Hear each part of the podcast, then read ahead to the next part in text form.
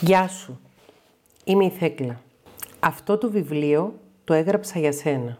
Δεν μπορώ να γνωρίζω πώς έφτασε στα χέρια σου. Ίσως επέλεξες να το ψάξεις και να το βρεις. Ίσως είδες τυχαία τον τίτλο του και σου τράβηξε την προσοχή. Ίσως να σου το έκανε δώρο κάποιος που αγαπάς και γνωρίζει πώς παρακολουθείς τα βίντεο μου στο YouTube. Ίσως το έκανες εσύ δώρο στον εαυτό σου. Όπως και να έχει, το βιβλίο αυτό το έγραψα για σένα. Σε είχα στο μυαλό μου όσο το έγραφα. Η ζωή, ο άνθρωπος δηλαδή, δεν έρχεται με χειρίδιο χρήσης. Και ας είναι τόσο πολύπλοκος ο τρόπος που λειτουργούμε ο καθένας από εμάς και συνδεόμαστε με τους άλλους γύρω μας. Φυσικά, δεν φιλοδοξώ να γράψω ένα πλήρες εγχειρίδιο ζωής. Κάτι τέτοιο θα ήταν εξαιρετικά λαζονικό εκ μέρους μου. Θέλω όμως, σε αυτό το στάδιο της ζωής μου, να μοιραστώ μαζί σου όσα περισσότερα μπορώ από όσα έμαθα μέσα από την ίδια τη ζωή, αλλά και από την επιστήμη που αγαπώ, τη ψυχολογία για την ανθρώπινη ζωή. Θέλω να τα μοιραστώ μαζί σου, είτε είσαι έφηβος, νεαρός ενήλικας ή μεγαλύτερος όπως εγώ. Ποια είμαι; Είμαι μια ψυχολόγος, μια γυναίκα 48 χρόνων που μέσα της κουβαλάει καθημερινά παντού ένα μικρό παιδί τραυματισμένο και πληγωμένο, όπως είναι τα περισσότερα εσωτερικά παιδιά των περισσότερων ανθρώπων. Από τότε που θυμάμαι τον εαυτό μου, έχω σκοπό και στόχο της ζωής μου να μάθω και να καταλάβω τη ζωή. Να καταλάβω γιατί χαίρομαι, γιατί πονάω. Γιατί πονούσα καλύτερα. Και τώρα πονάω. Άνθρωπος είμαι, ο πόνος είναι ένα βασικό ανθρώπινο αίσθημα. Ένστικτο πρωτόγονο και απαραίτητο, προστατευτικό και προειδοποιητικό. Είναι καλό να πονάς όταν τραυματίζεσαι, επειδή τότε κινητοποιείσαι να επιδιώξεις την ίαση. Κάνω ένα συνειρμό αυτή τη στιγμή. Θυμάμαι πως υπήρχε περίοδος στη ζωή μου που είχα αυτό που θα λέγαμε αναλγησία. Δεν πονούσα όταν χτυπούσα. Τα επίπεδα πόνου που βίωνα ήταν πολύ χαμηλότερα από τον τραυματισμό ή το σύμπτωμα μιας ασθένειας που με κατέβαλε. Και αυτό ήταν εξαιρετικά επικίνδυνο για την υγεία μου. Συνέχεια, μέσω της ψυχοθεραπείας, ανακάλυψα πως αυτός ήταν ένας συμβιβαστικός μηχανισμός άμυνας, ο οποίος αναπτύχθηκε υποσυνείδητα στην παιδική μου ηλικία για να με προστατεύσει από τα τακτικά ξυλοκοπήματα που δεχόμουν από τον πατέρα μου από τα 3 έως τα 14 μου χρόνια. Τα σωματικά. Επειδή τα ψυχικά δεν σταμάτησαν ποτέ μέχρι που πήγα no contact. Συνειδητοποιώ πως σε μια μικρή παράγραφο έχω χρησιμοποιήσει εκφράσεις που θα ξενήσουν έναν άνθρωπο που δεν έχει μελετήσει ψυχολογία, που δεν έχει ψυχοεκπαιδευτεί και δεν ψυχοθεραπεύεται. Θα τον προβληματίσουν. Ίσως τις κατανοήσει λεκτικά και γνωστικά, αλλά μάλλον θα θεωρήσει αυτό τον τρόπο σκέψης παράξενο, αλόκοτο. Γι' αυτό επιβάλλεται να γράψω αυτό το βιβλίο. Παρόλο που έχω δημοσιεύσει πάνω από 4.000 βίντεο τα τελευταία χρόνια που αφορούν στο θέμα της ψυχοεκπαίδευσης. Της εκπαίδευσης δηλαδή των ανθρώπων πάνω σε βασικές έννοιες της επιστήμης της ψυχολογίας και κυρίως των εφαρμογών τους στα ζητήματα των ανθρωπίνων σχέσεων, των σχέσεων τους με τον εαυτό τους και τους άλλους. Συχνά επίσης είμαι καλεσμένη σε τηλεοπτικές εκπομπές προκειμένου να μιλήσω για διάφορα θέματα ή να σχολιάσω την επικαιρότητα και χρησιμοποιώ αυτούς τους όρους, τους οποίους κάθε φορά προσπαθώ να εξηγήσω αλλά ο τηλεοπτικός χρόνος είναι ελάχιστος και αυτό δεν είναι εφικτό. Ο Νόαμ Τσόμσκι άλλωστε έχει δηλώσει πως ο λόγος που είναι τόσο απρόθυμος να εμφανίζεται στην τηλεόραση είναι ακριβώς αυτό. Ότι θα φαίνεται βλάκας όταν θα αναγκαστεί να εξηγήσει τις έννοιες που διαπραγματεύεται ως επιστήμονας, διανοητής και ψυχογλωσσολόγος σε τόσο περιορισμένο χρόνο. Ούτε τα βίντεο στο YouTube φτάνουν. Πόση ώρα θα κάνεις βίντεο; Μία, δύο, πόσο; Και πάλι δεν φτάνουν για να εξηγήσεις σφαιρικά τη ζωή και τα συμβάντα της. Χρειάζεται αυτό το βιβλίο. Μια καινούρια αρχή, ένα καινούριο παιδί που γεννιέται σε ένα νέο ανανεωμένο περιβάλλον. Ναι, έχω αλλάξει εκδοτικό οίκο, Μία απόφαση που πήρα συνειδητά, ώστε τα βιβλία μου να είναι πιο εύκολα προσβάσιμα από περισσότερους ανθρώπους και σε περισσότερες γλώσσες. Δεν είναι το πρώτο μου βιβλίο. Είναι το έβδομο. Αλλά όσο μεγαλώνουμε, μαθαίνουμε και ενδυναμωνόμαστε και ανανεωνόμαστε και κάνουμε επιλογές καλύτερες για εμάς και τα παιδιά μας. Και ένα βιβλίο είναι ένα παιδί. Παιδιά δεν είναι μόνο όσα κάποιοι γεννήσαμε βιολογικά. Παιδιά είναι και όσα δημιουργήσαμε ο καθένας με την τέχνη και την αγάπη του. Να σου πω τώρα λίγα βασικά εισαγωγικά για την ψυχολογία και πώς την αγάπησα; Η επιστήμη της ψυχολογίας είναι μια νεαρή σχετικά επιστήμη. Ιδρυτής και θεμελιωτής της θεωρείται αναμφισβήτητα ο Σίγμουντ Φρόιντ, ο οποίος γεννήθηκε στις 6 Μαΐου του 1856 και πέθανε στις 23 Σεπτεμβρίου του 1939. Μετά τον Φρόιντ ακολούθησαν πολλοί άλλοι θεωρητικοί, ερευνητές, κλινικοί και συγγραφείς, οι οποίοι έδωσαν μορφή στην καινούργια αυτή επιστήμη. Με τις θεωρίες προσωπικότητας που ανέπτυξαν, τα διάφορα πειράματα που εφάρμοσαν, καθώς και τα θεραπευτικά μοντέλα στα οποία κατέληξαν. Είχα την τιμή να είμαι το νούμερο 60, αριθμός ειδικού μητρώου φοιτητή 60, στην πρώτη ακαδημαϊκή χρονιά που λειτουργήσε το πρώτο αυτόνομο τμήμα ψυχολογίας στο Αριστοτέλειο Πανεπιστήμιο Θεσσαλονίκης, ένα πανεπιστήμιο στο οποίο υπήρχε τακτική έδρα γενικής ψυχολογίας από το 1965. Εισήλθα το 1993 στο τμήμα ψυχολογίας του Αριστοτελείου την πρώτη ακαδημαϊκή χρονιά που λειτουργήσε ως αυτόνομο τμήμα στο Πανεπιστήμιο. Όταν πήγα να σπουδάσω ψυχολογία, πραγματικά δεν ήξερα τι να αναμένω.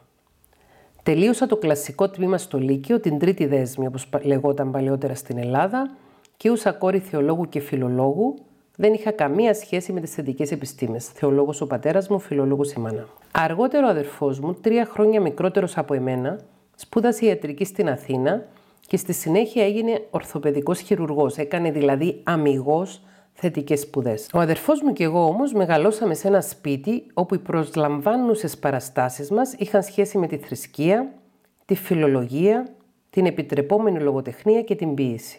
Για θετικές επιστήμες τίποτα. Είχαν μελετήσει φυσικά οι γονείς μου παιδαγωγικά στο πανεπιστήμιο, αλλά αυτά της δεκαετίας του 60, τα πεπαλαιωμένα.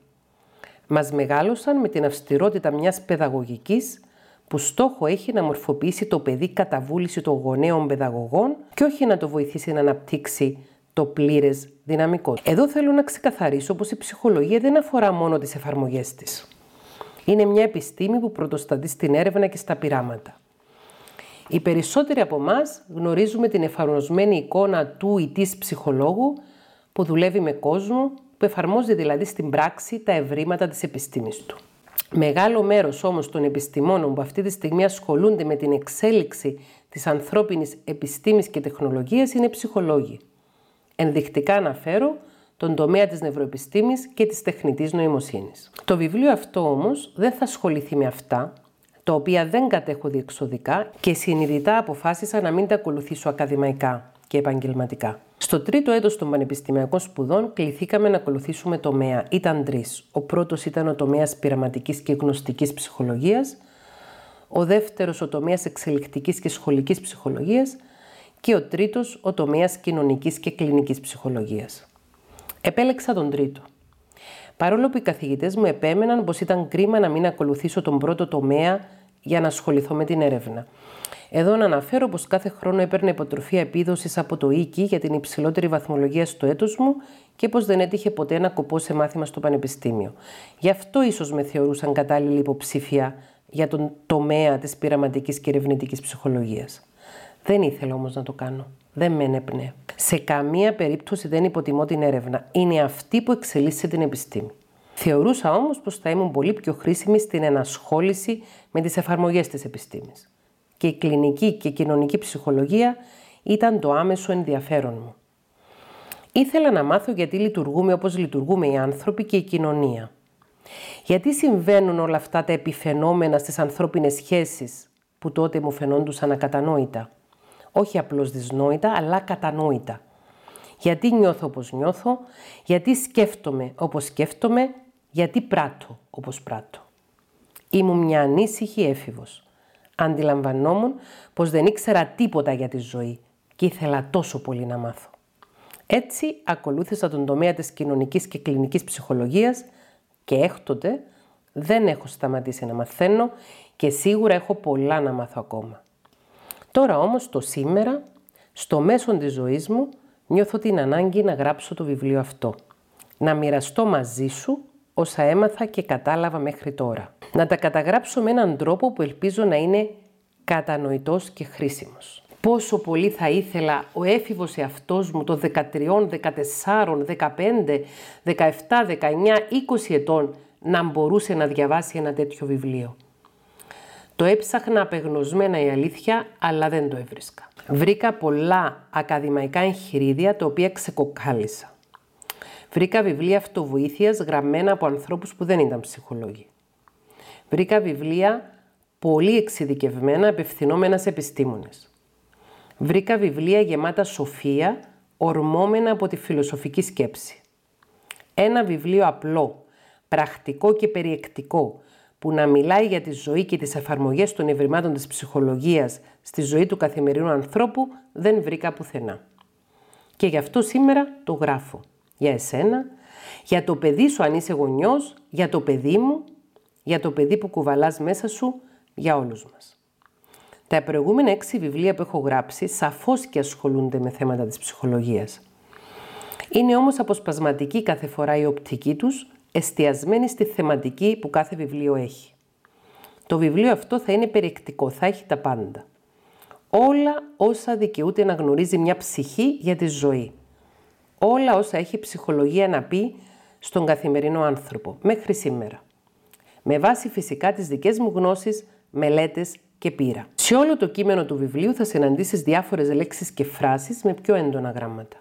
Είναι επίτηδες τονισμένες για να σου δίνουν έναν οδηγό των κύριων σημείων ή των ορισμών να λειτουργούν ίσως ως χάρτης σε περίπτωση που θέλεις να επανέλθεις στις κύριες έννοιες του κάθε κεφαλαίου και τις βασικές ψυχολογικές έννοιες που είναι καλό να γνωρίζουμε. Θέλω το βιβλίο αυτό να είναι χρήσιμο.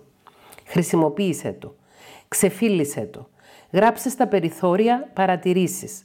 Κράτα σημειώσεις. Τσαλάκωσε σελίδες στην πάνω δεξιά γωνία να θυμάσαι τι σου έκανε εντύπωση. Κάνε το δικό σου. Σου το δίνω με όλη μου την αγάπη. Σου δίνω ψυχή μου αυτό που είχα λαχτάρα να λάβω και δεν μου έδωσε ποτέ κανείς και έτσι μπήκα στη διαδικασία να το βρω μόνη μου.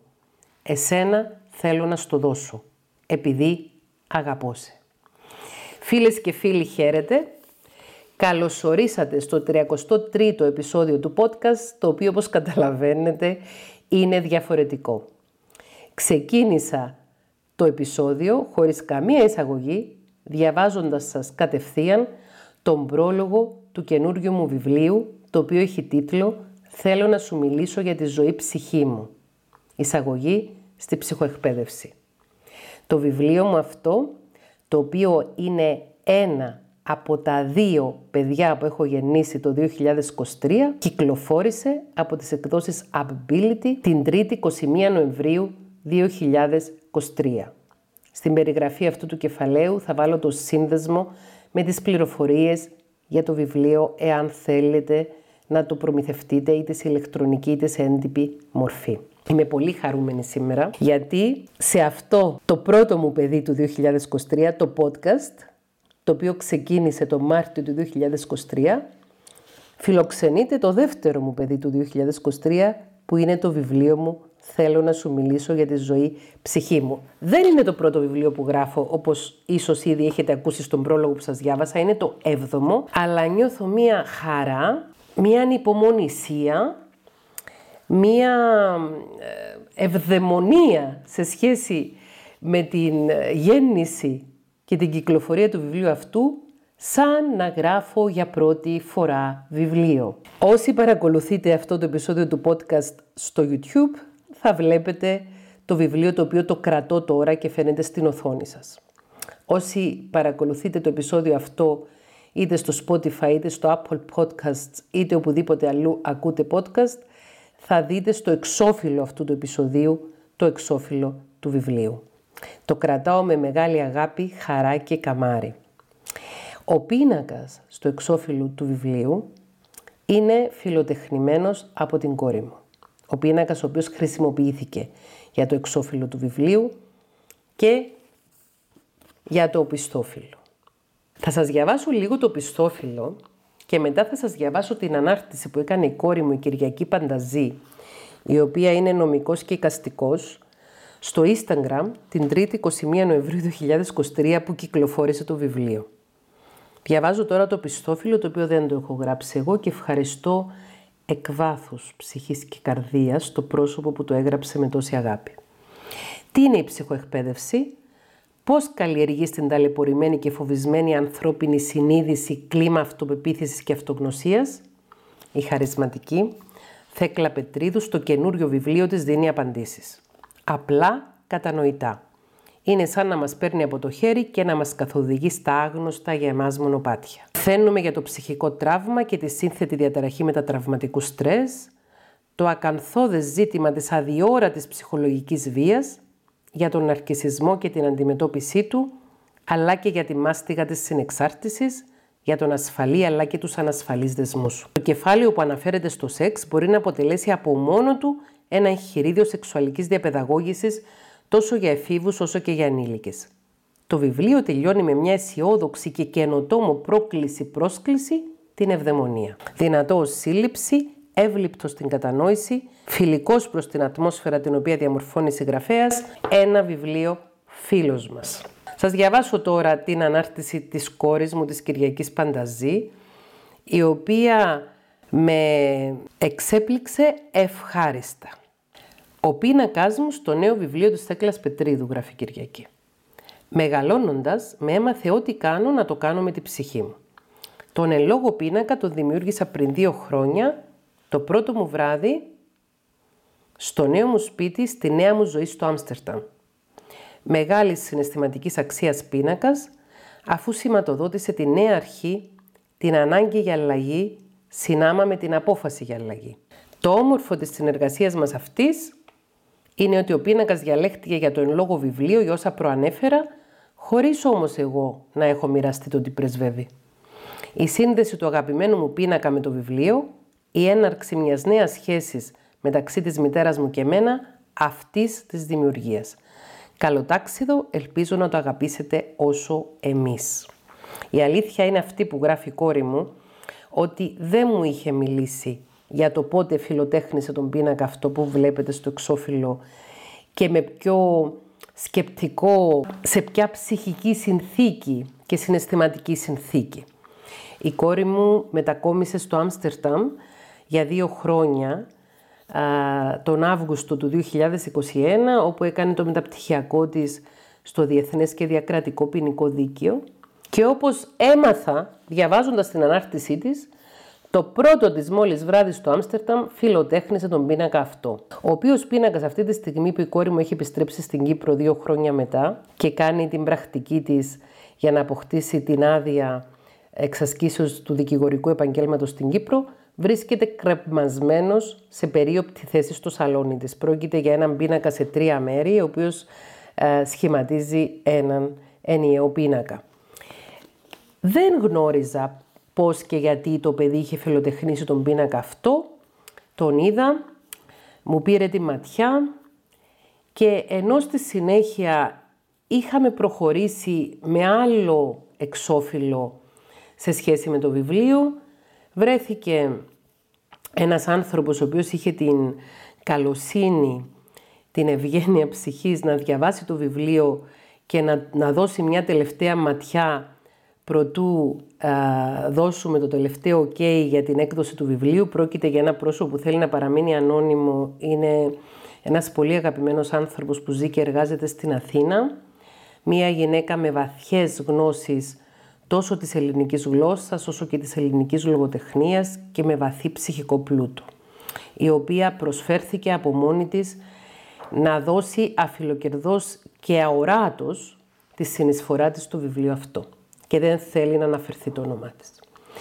Ε, όταν διάβασε το βιβλίο και είδε το εξώφυλλο, μου μίλησε και μου λέει «Νομίζω πως το εξώφυλλο που έχεις επιλέξει για το βιβλίο είναι αρκετά ρομαντικό και δεν ταιριάζει με τις δυνατές έννοιες του βιβλίου. Το πρόσωπο αυτό έχει γράψει επίσης και το πιστόφυλλο. Οπότε αρχίσαμε να ανταλλάσσουμε κάποιες απόψεις. Μου έστειλε κάποιους πίνακες του Κατίνσκι για να μου δείξει περίπου πώς φανταζόταν να ήταν ένα εξώφυλλο και της λέω: Ξέρεις, και η κόρη μου ζωγραφίζει και της έστειλα τρει-τέσσερι πίνακες της κόρης μου. Και μόλις είδε τον πίνακα αυτό, μου λέει: Αυτόν θα βάλουμε στο εξώφυλλο. Και έτσι δημιουργήθηκε αυτή η τόσο τρυφερή συνεργασία μεταξύ της κόρης μου και εμένα και είμαι πολύ ευγνώμων ε, και για την Κυριακή που φιλοτέχνησε τον πίνακα και τον παραχώρησε ώστε να μπει στο εξώφυλλο του βιβλίου, αλλά και για όλους τους ανθρώπους οι οποίοι εργάστηκαν σκληρά, ούτως ώστε αυτή τη στιγμή να έχουμε αυτό το έβδομο μου παιδί στα χέρια μας. Το οποίο βιβλίο αυτό είναι το μεγαλύτερο βιβλίο που έχω γράψει ποτέ. Οι σελίδες, οι εκτυπωμένες είναι 366, αλλά ο συνολικός αριθμός των λέξεων του βιβλίου είναι πάνω από 120.000. Είναι το μεγαλύτερο βιβλίο που έχω συγγράψει. Για να είμαι ειλικρινής μαζί σας, ήθελα να το κάνω ακόμη μεγαλύτερο, αλλά δεν ήταν εφικτό. Ο παλαιότερος εκδοτικός οίκος, στον οποίο ήμουνα, είχε όριο τι 90.000 λέξεις. Στον καινούριο εκδοτικό οίκο δέχθηκαν να υπερβώ τι 90.000 λέξεις, αλλά για να βγει ένα βιβλίο το οποίο να μπορεί να εκτυπωθεί και να είναι εύχριστο για διάβασμα, δεν μπορούσα να έχω περισσότερες από 120.000 λέξεις. Έφτασα το ταβάνι. Λοιπόν, αυτό είναι το έβδομο μου παιδί. Είναι το έβδομο μου βιβλίο. Το έγραψα με όλη μου την όρεξη, με όλο μου το κέφι, με όλο μου το μεράκι. Τον τίτλο του βιβλίου «Θέλω να σου μιλήσω για τη ζωή ψυχή μου, εισαγωγή στη ψυχοεκπαίδευση», τον σκέφτηκα, τον εμπνεύστηκα, τέσσερις το πρωί τα χαράματα του Σαββάτου, 4 Φεβρουαρίου 2023, την ώρα που προσπαθούσα να αποκοιμηθώ μετά από μια έντονη βραδιά, η οποία ήταν μια βραδιά ψυχικής και πνευματικής μέθεξης, όταν συναντηθήκαμε με αρκετούς από τους ανθρώπους από το κανάλι μου στο YouTube, στην παρουσίαση του προηγούμενου μου βιβλίου που είχε γίνει την Παρασκευή 3 Φεβρουαρίου 2023 στον Golden Hall στο Μαρούσι στο Public. Μία παρουσίαση την οποία αν κάποιος θέλει να την παρακολουθήσει υπάρχει στα βίντεο στο κανάλι μας. Συναντηθήκαμε εκεί αρκετές εκατοντάδες άνθρωποι και ζήσαμε και έζησα κι εγώ μια πολύ έντονη εμπειρία. Είναι εκπληκτικό όταν συναντούνται διαζώσεις οι ψυχές που επικοινωνούν πολύ καιρό διαδικτυακά. Εάν έχετε πέσει τυχαία πάνω σε ένα δικό μου βίντεο ή σε ένα δικό μου επεισόδιο podcast, Έχω ένα κανάλι στο YouTube το οποίο αυτή τη στιγμή που κάνω αυτό το επεισόδιο έχει γύρω στις 86.000 συνδρομητές και 41 εκατομμύρια θεάσεις. Ένα κανάλι το οποίο αποτελεί και το επαγγελματικό μου σπίτι από το 2019 και μετά, αλλά έχει ιδρυθεί το 2011 και έχει αρχίσει να αποκτά συστηματικά υλικό γύρω στο 2015. Υπάρχουν και βίντεο από προηγούμενες εποχές, όμως η συστηματική παραγωγή βίντεο ξεκίνησε το 2015 περίπου και πλέον καθημερινά ανεβάζω ένα βίντεο σε αυτό το κανάλι τα τελευταία τέσσερα χρόνια και έχουμε ξεπεράσει τις 4.000 βίντεο. Η συνάντηση αυτή διαζώσης, η οποία ήταν η πρώτη συνάντηση μετά από την πανδημία, με έκανε να συγκλονιστώ και να συνειδητοποιήσω πόσο μεγάλη αγάπη νιώθω για τους ανθρώπους οι οποίοι ψυχοεκπαιδεύονται μέσα από τα βίντεο στο κανάλι μου, διαβάζοντας τα βιβλία μου, παρακολουθώντας τη δουλειά μου. Τότε δεν υπήρχε ακόμη το podcast. Το podcast ξεκίνησε το Μάρτιο του 2023. Έτσι, εκείνο το βράδυ πήρα δύο μεγάλες αποφάσεις. Η πρώτη απόφαση ήταν να αλλάξω εκδοτικό οίκο και η δεύτερη απόφαση ήταν να γράψω το επόμενο βιβλίο γιατί είχα σταματήσει να γράφω για τρία χρόνια περίπου.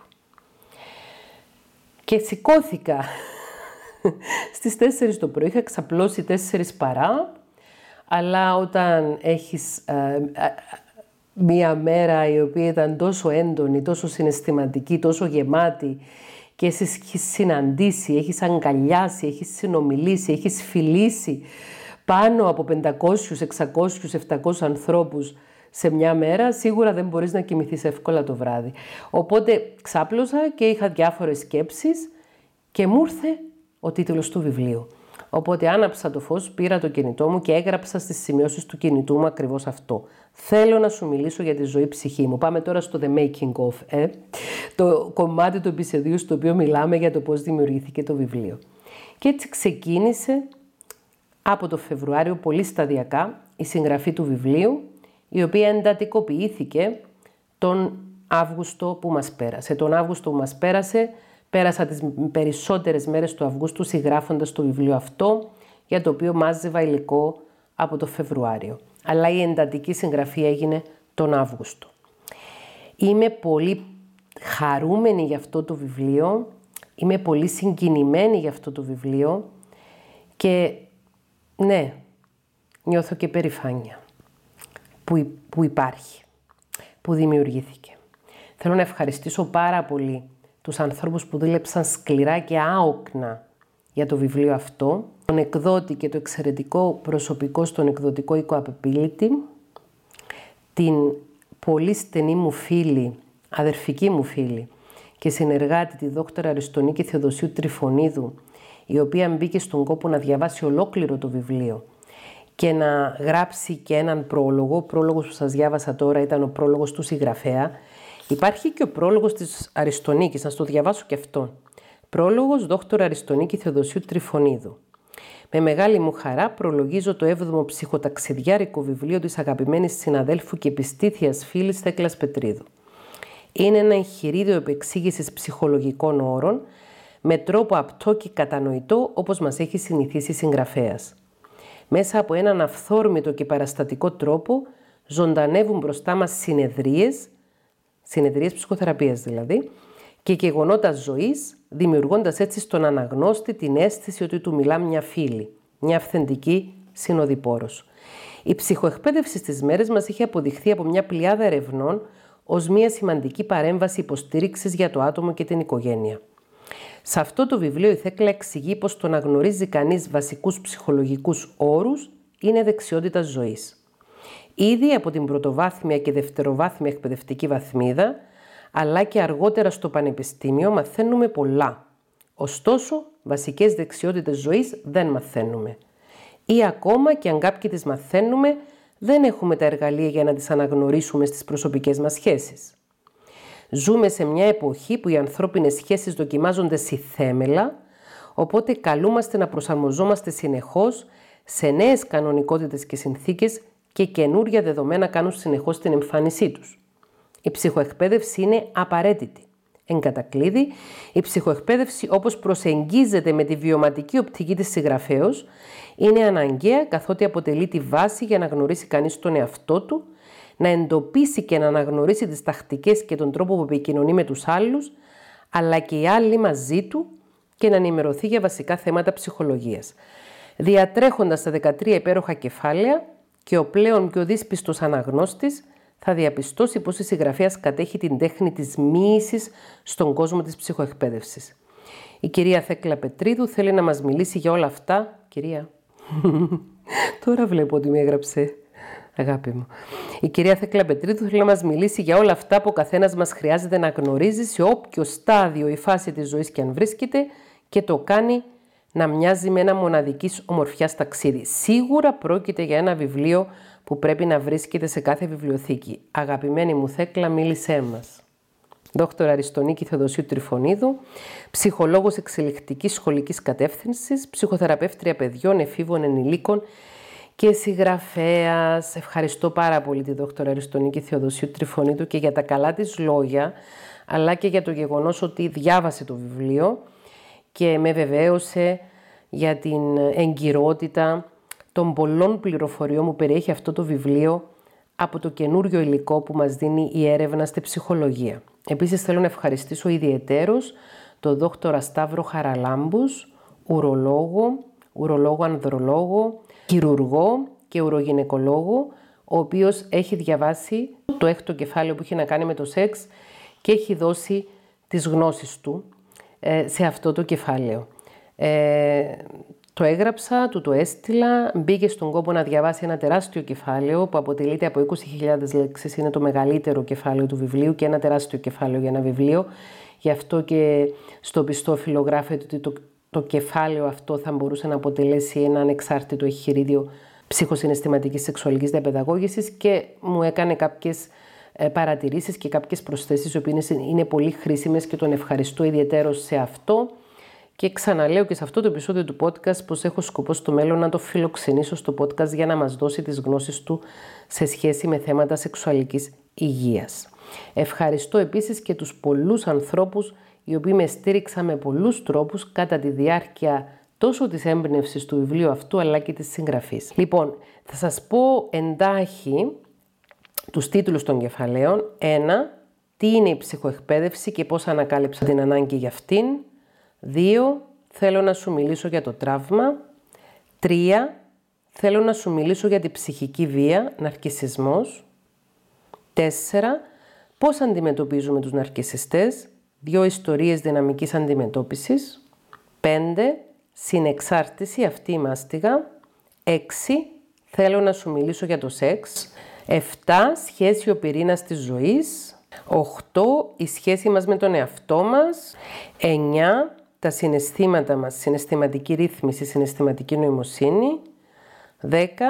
Θεωρία προσκόλλησης, είδη δεσμού και ερωτικές σχέσεις. 11. Η σημασία της φιλίας στη ζωή μας. 12. Απόλυα, πένθος και διαχείρισή του. Μοναξιά και μοναχικότητα. Φόβος γερατιών και θανάτου. Στο κεφάλαιο αυτό υπάρχουν πολύ ενδιαφέρουσες πληροφορίες για αυτό που παλαιότερα ονομάζαμε πιθανάτιες εμπειρίες, near death experiences, το οποίο τώρα οι πρωτοπόροι στον τομέα της έρευνας γύρω από το φαινόμενο του θανάτου ονομάζουν πραγματικές εμπειρίες θανάτου, actual death experiences. Και επίσης πολλές πληροφορίες που έχουν σχέση με τον τρόπο διαχείρισης του πένθους και πληροφορίες οι οποίες προέρχονται από το χώρο των νευροεπιστημών. Και το 13ο κεφάλαιο, οι τρεις σημαντικοί άλλοι στη ζωή μας και η προσωπική πορεία προς την ευδαιμονία. Οι τρεις σημαντικοί άλλοι είναι η κοινωνία, η θρησκεία και η pop κουλτούρα. Η ευδαιμονία είναι ένας καταπληκτικός όρος, ο οποίος στη ψυχολογική του μετάφραση έχει εισαχθεί στο ψυχολογικό γλωσσάρι από τον Καρλ Γιούγκ. Και επίσης στο κεφάλαιο αυτό Υπάρχουν πάλι έτσι πολύ ενδιαφέρουσες πληροφορίες για την προβλεπτική θεωρία του νου, η οποία θεωρείται η θεωρία των πάντων στον τομέα της νευροεπιστήμης. Το βιβλίο αυτό έχει 366 σελίδες. Σας έχω διαβάσει τον πρόλογο, το δικό μου, τον πρόλογο της δόκτωρος Αριστονίκης Θεοδοσίου Τριφωνίδου και θα σας διαβάσω και τον επίλογο και μετά θα σας πω πώς μπορείτε να προμηθευτείτε το βιβλίο. Επίλογος.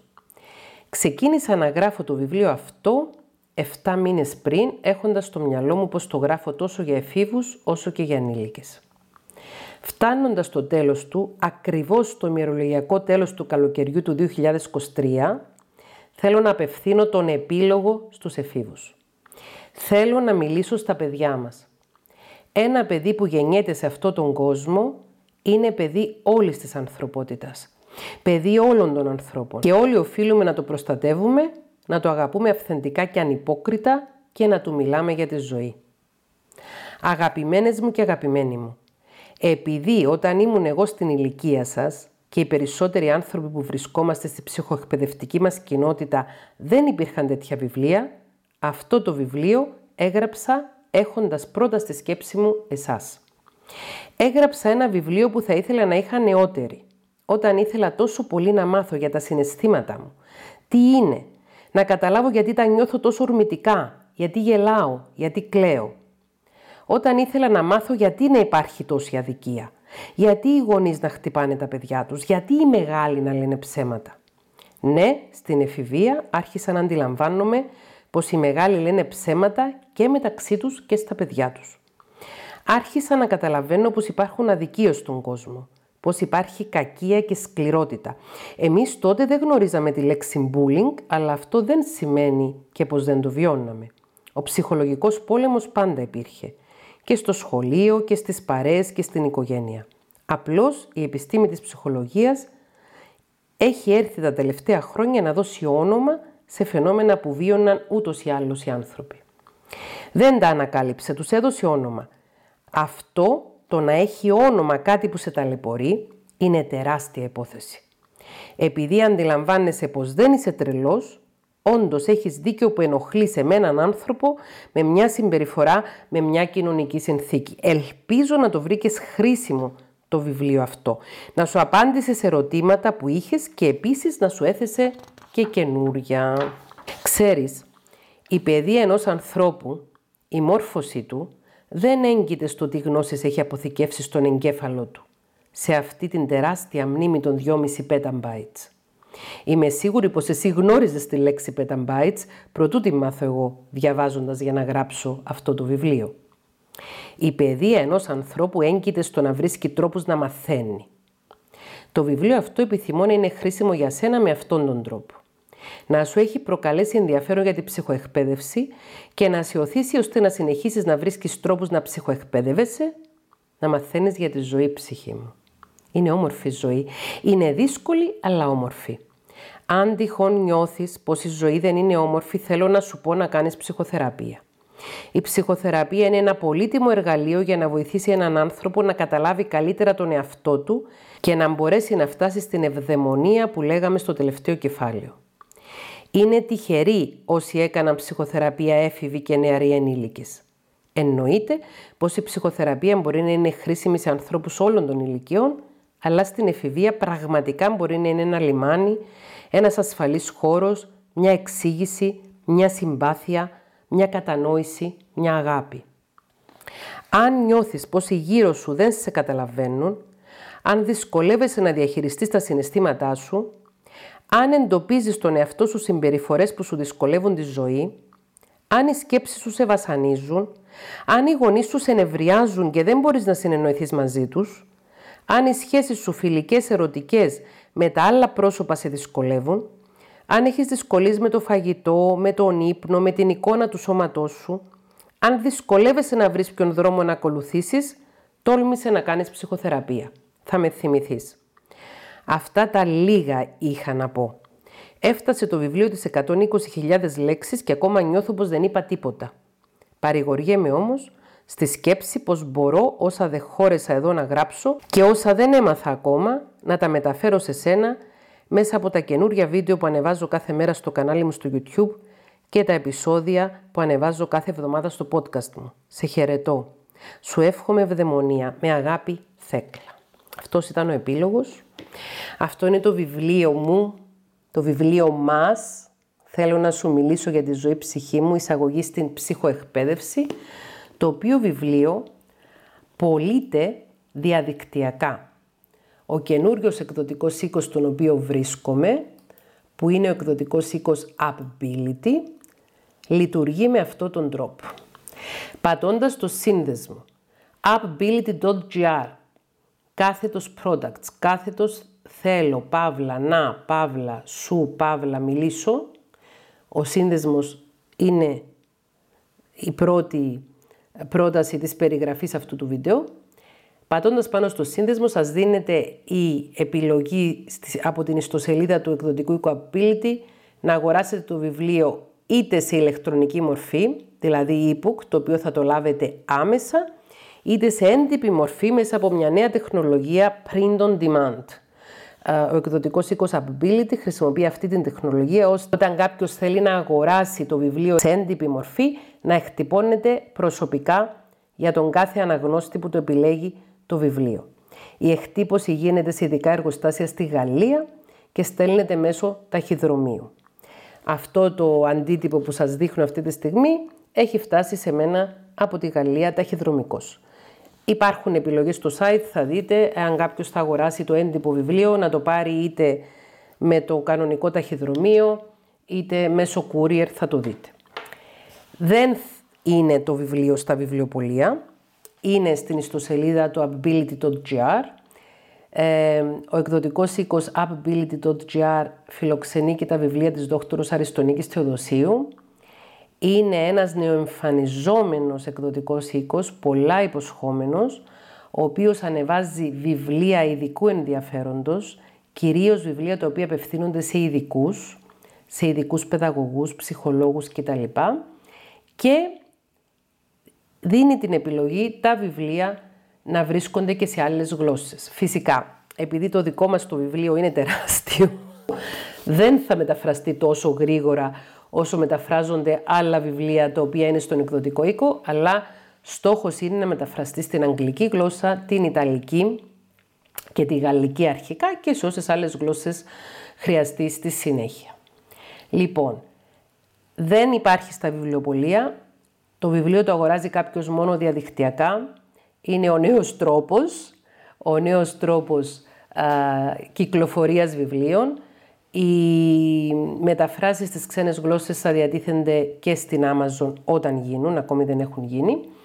Ε, και μπορεί κάποιος να το αγοράσει από όλο τον κόσμο και να το έχει είτε άμεσα σε ηλεκτρονική μορφή, είτε όσες μέρες θα πάρει με το ταχυδρομείο για να έρθει.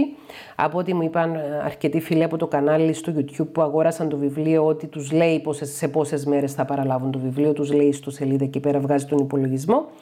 Και ε, θα κάνουμε παρουσιάσεις του βιβλίου στην Ελλάδα. Ε, με τον νέο χρόνο σας δίνω το χρονικό διάστημα για να το διαβάσετε το βιβλίο και να το γνωρίσετε το βιβλίο, τους ώστε να έρθετε με ερωτήσεις και απορίες στις παρουσιάσεις του βιβλίου. Με τη νέα χρονιά, το 2024, δεν γνωρίζω ακριβώς ημερομηνίες.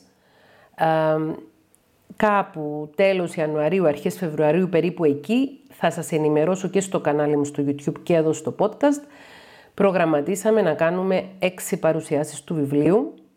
Κάπου εκεί τέλος Ιανουαρίου, αρχές Φεβρουαρίου 2024, αποφασίσαμε να κάνουμε έξι παρουσιάσεις του βιβλίου σε έξι πόλεις της Ελλάδος. Την Αθήνα φυσικά, τη Θεσσαλονίκη, ε, τα Ιωάννινα, τη Λάρισα, την Πάτρα και την Αλεξανδρούπολη. Ε, όταν θα γίνει αυτό, θα σας πω με ποιο τρόπο θα μπορέσετε να δηλώσετε συμμετοχή για τις παρουσιάσεις του βιβλίου, επειδή ε, θα γίνουν ε, με περιορισμένο αριθμό ανθρώπων, ούτως ώστε να μπορέσει να γίνει ουσιαστική συζήτηση. Εννοείται πως θα είναι δωρεάν η προσέλευση στις παρουσίαση του βιβλίου, αλλά πρέπει κάποιος να δηλώσει τη συμμετοχή του. Θα σας ενημερώσω σε σχέση με αυτό.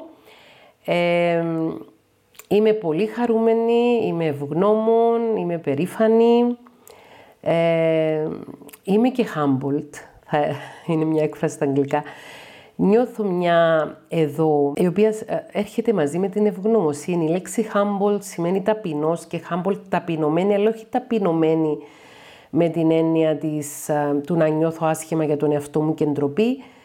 Ε, νιώθω ευγνωμοσύνη για το σύμπαν, για το Θεό, για τους ανθρώπους, για την αγάπη, για όλους εσάς και όλα αυτά που με έφεραν στο σημείο να μπορώ να γεννήσω αυτό το έβδομο μου παιδί ως βιβλίο. Και οπωσδήποτε το βιβλίο είναι αφιερωμένο. Το βιβλίο αυτό το αφιερώνω στα παιδιά μου, αυτά που γέννησα, το Λάζαρο και την Κυριακή και αυτά που με νιώθω ψυχομαμά. Ξέρουν αυτά με όλη μου την αγάπη. Ο όρος ψυχομαμά είναι ένας όρος που χρησιμοποιείται από αρκετό κόσμο στο κανάλι μας στο YouTube. Ελπίζω να σας άρεσε αυτό το επεισόδιο. Ήταν διαφορετικό από τα άλλα. Ήταν ένα επεισόδιο αφιερωμένο στο βιβλίο μου «Θέλω να σου μιλήσω για τη ζωή ψυχή μου». Ξαναλέω, στην περιγραφή του επεισοδίου υπάρχει ο σύνδεσμος για να αποκτήσετε το βιβλίο. Πραγματικά ελπίζω να νιώσετε παρόμοια χαρά και ευδαιμονία κι εσείς διαβάζοντας το βιβλίο όπως νιώθω εγώ αυτή τη στιγμή που το έχω στα χέρια μου. Και θέλω πραγματικά να σας ευχαριστήσω. Είστε πολλές χιλιάδες άνθρωποι. Πολλές χιλιάδες άνθρωποι οι οποίοι με τα δεκάδες χιλιάδες μηνύματα που μου αποστέλλετε κάθε μήνα στα κοινωνικά μου δίκτυα και στο Instagram και στο Facebook παντού μου δίνετε χαρά και νόημα στο να συνεχίσω να κάνω αυτό που αγαπώ τόσο πολύ. να συγγράφω βιβλία ψυχοεκπαιδευτικά, να ετοιμάζω ψυχοεκπαιδευτικά επεισόδια στο podcast και να ανεβάζω ψυχοεκπαιδευτικά βίντεο στο κανάλι μου στο YouTube. Θέλω να σου μιλήσω για τη ζωή ψυχή μου. Για σένα το έγραψα.